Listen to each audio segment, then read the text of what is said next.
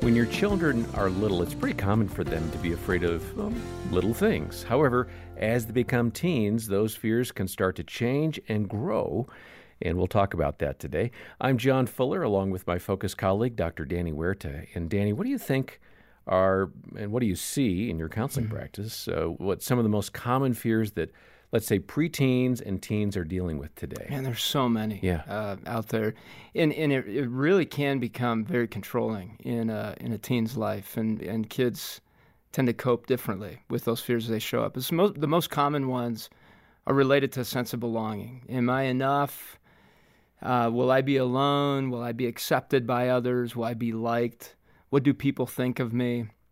And then uh, many times it's about sense of competence. Uh, mm-hmm. Do I do things as good as this person? It, it, will I be humiliated if I show any type of weakness? And then the body image one. Uh, am I am I pretty enough? Am, am I handsome enough? Do, will people like me or not like me? And then uh, another one is the fear of the future. What's going on uh, in the future, the unknowns, and having that play over and over again. Those are the co- most common fears I've seen in my practice with mm-hmm. teens. Yeah. Well, let's go ahead and hear some more things about fear from a counseling biblical perspective. Josh and Christy Straub are very open about uh, how they've dealt with their children and fear, and here they share now with Jim Daly.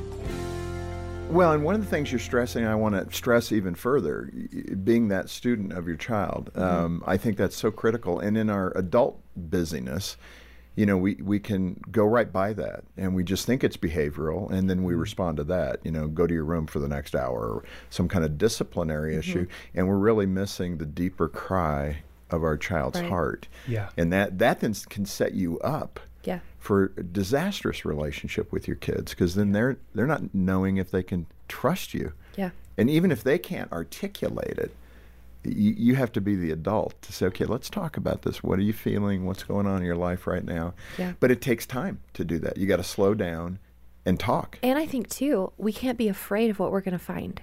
I think so often parents ignore it because we're afraid of what's going on underneath. Well, certainly by age. Yes. I mean, you have that conversation with a teenager. Yeah. It's different than with your five year old. Exactly. Let's talk about that. Yeah. What are some of those signs that you see by age and stage, if I could say it that way? You know, in a five year old, what are signs maybe than a 10 12 year old and then a 15 year old yeah great question and i think you know um, and i want to speak to this even as adults because how, how we manifest fear as adults too you know because it's yeah. it, developmentally you know it goes on well these are uh, let me ask you i mean yeah. you're a phd uh, these are uh, patterns that are developed in your childhood yeah. that mm-hmm. you will carry into 100%. adulthood if you're not taught or you don't learn when we suppress emotion, how to manage them. You can't suppress. You know, it's it's interesting. Uh, Solomon wrote this in Proverbs 24. He said, uh, "Patience is better than power, and controlling one's emotions than capturing a city." You know, and the idea there is if you can't identify your emotion, mm-hmm. you know, it's going to have control of you. Right. And so, you know, it doesn't mean that, you know, I think we're, as parents, we're so afraid, as Christy was saying earlier, of what's really going to come out. Mm-hmm. And it's like, oh, if we ask, we're going to lose control over it. And the reality is, if you don't ask, is when you'll lose control over Good. it because we suppress, we deny, yeah. uh, or we repress these emotions. That's when it gets dangerous in us as adults, as children. And I think what's interesting today is, is, and again, just becoming students of your children the danger is especially as you hit those teenage years you know in five year olds uh, you know preschoolers you can see it behaviorally. You could see it you know as i mentioned earlier withdrawing. Um, you know maybe there's some changes in social situations but as you get up into those 10, 11, 12, and teenage years, what we're doing now is finding is, you know, screens are a major problem as it right. relates to how we suppress emotion, even as adults. You know, we turn to screens instead of being able to sit with our emotion and be able to experience our emotion. We use screens to numb it out. And I think, especially in those preteen years, games, uh, video games for boys. This is generally speaking, but video games for boys typically, and then social media uh, uh, for girls, and the idea of building social relationships. Uh, those preteen years are really, really difficult years uh, for teenage girls, trying to find where do they fit in relationships, and And and so if we as parents aren't paying attention or we're just giving them the screen and letting them kind of do their thing, we're building a wall between our heart and their hearts. Right. And I think equipping your teen, I mean, again, it's going to be a tough fight. I with the great advice that we received is just delay as Yeah. long as you can, which Jean and I attempted to do. I think Trent, you know, he got his first smartphone at 17 hmm. and Wow. Troy was Yeah. 15 and that was I I kind of felt we did pretty well with mm-hmm. that.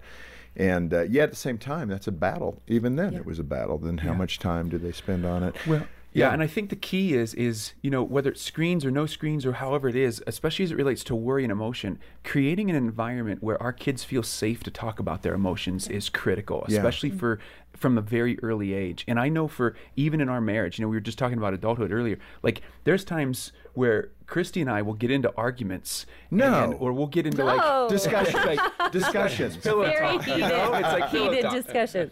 But like you know, it is, it's so funny because it starts as like you know you start to feel the distance, you get passive aggressive, or oh, you Oh, know, John and I, sarcastic, we don't you understand know? this. What are you talking about? you know, and you're like balancing your relationship, and then all of a sudden, you know, a week later, it's like it all blows up, and you have your fight. But then we find that the pattern for us is like then another week later, you st- things start to settle down, and if we would have just started here to begin with, Yeah. it's like we just start sharing our emotions with each other and the problem is is that so often and- and we experience this in our own relationship because we tend to be codependent with one another it's like if she shares a deep emotion i feel like i have to fix it or if i share a deep emotion she's feeling like she has to you know carry the weight of that and like you know fix me or something like and it's like at the end of the time if we just share our emotion with one another without trying to fix it that's all I needed. That's all she needed. In her sadness and grief, all she needed was for me to just listen to her. And she feels a million percent better. Mm-hmm. And it's like being able to translate that into our kids, mm. where we're okay Yeah. sitting with our kids' emotions and letting them share. Well, Danny, I loved how Josh and Christy brought up um, how our homes need to be a safe place. And you've talked about this for emotions. They really expanded on that. Some parents might be thinking, well, my child is just like over the top emotional. I can't handle all of the drama. I don't even know where to begin. What's your encouragement for them? Well, it's hard to handle other people's emotions just because we don't fully understand the story behind the emotions. So it takes time to to understand what is behind that. And if somebody is just constantly popping emotions out, big emotions, the either it's fear or it's uh, the drama of uh, all of a sudden they're angry and then they're happy, it can be very tiring. And what I want to uh, just encourage uh, you with here, parents that have this in your home, is that the more you invest in helping kids understand their emotions and how to manage those, the better they handle those.